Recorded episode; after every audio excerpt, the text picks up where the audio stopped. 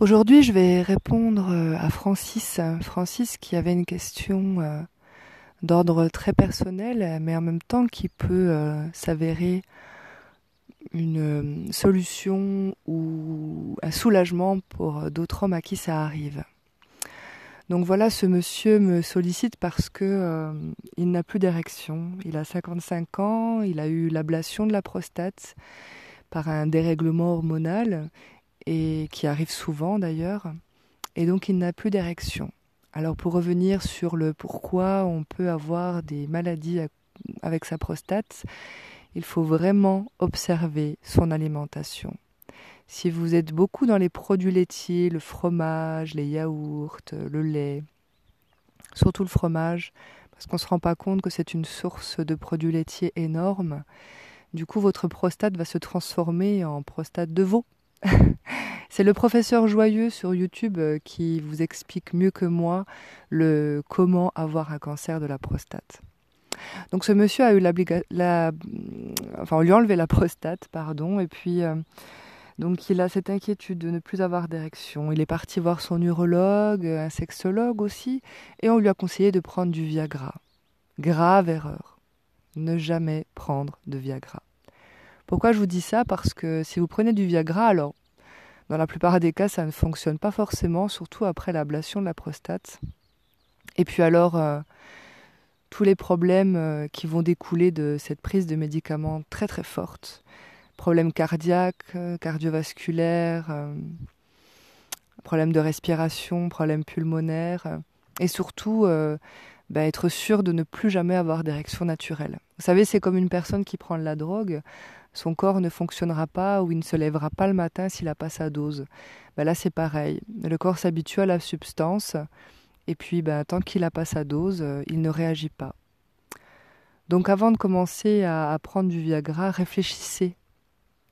Et dites-vous que, bien sûr, vous avez eu l'ablation de la prostate, euh, bien sûr que peut-être vous ne retrouverez plus d'érection, mais ce n'est même pas sûr. Et bien, sachez que vous pouvez quand même pénétrer votre partenaire sans érection. Vous pouvez aussi réinventer votre sexualité et profiter de cette occasion pour justement être dans une sexualité beaucoup plus sacrée, qui se crée à deux. C'est là que vous allez pouvoir vous rendre compte que... Eh bien, l'érection, la pénétration, ce n'est pas là où vous allez prendre le plus de plaisir. Et non.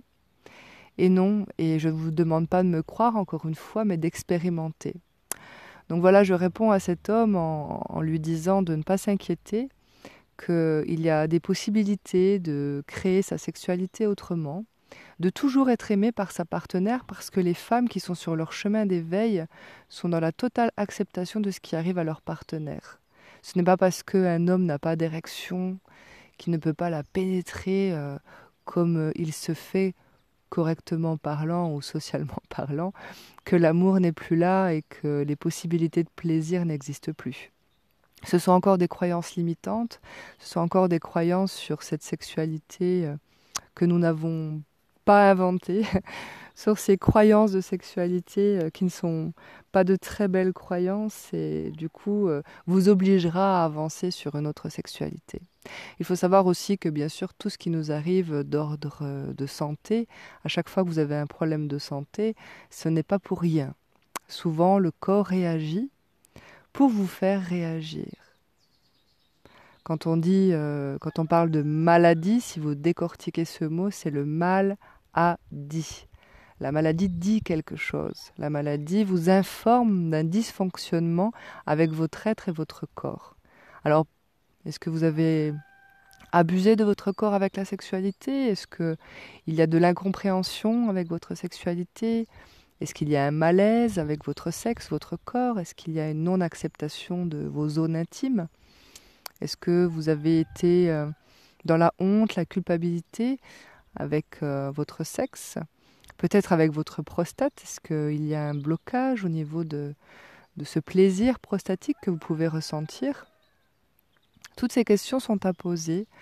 Après, on peut en parler bien sûr individuellement, Mais c'est très important de, de s'observer et de, de, de comprendre le, le pourquoi ça nous arrive. Alors, il peut y avoir aussi des hommes qui ont un problème d'érection sans pour autant avoir l'ablation de la prostate. Ça, ça m'est arrivé avec un jeune homme, trente-cinq ans, qui n'a plus d'érection.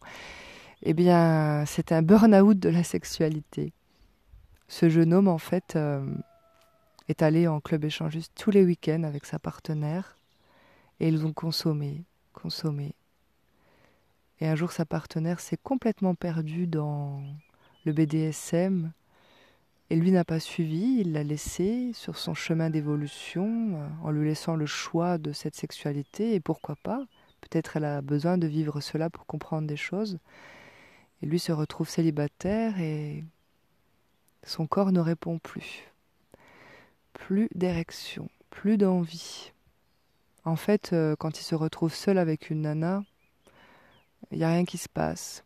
Il a tellement été dans le, dans le milieu libertin où lui et sa partenaire étaient les, les chouchous euh, des clubs échangistes au Cap d'Agde. Ils étaient invités à toutes les soirées.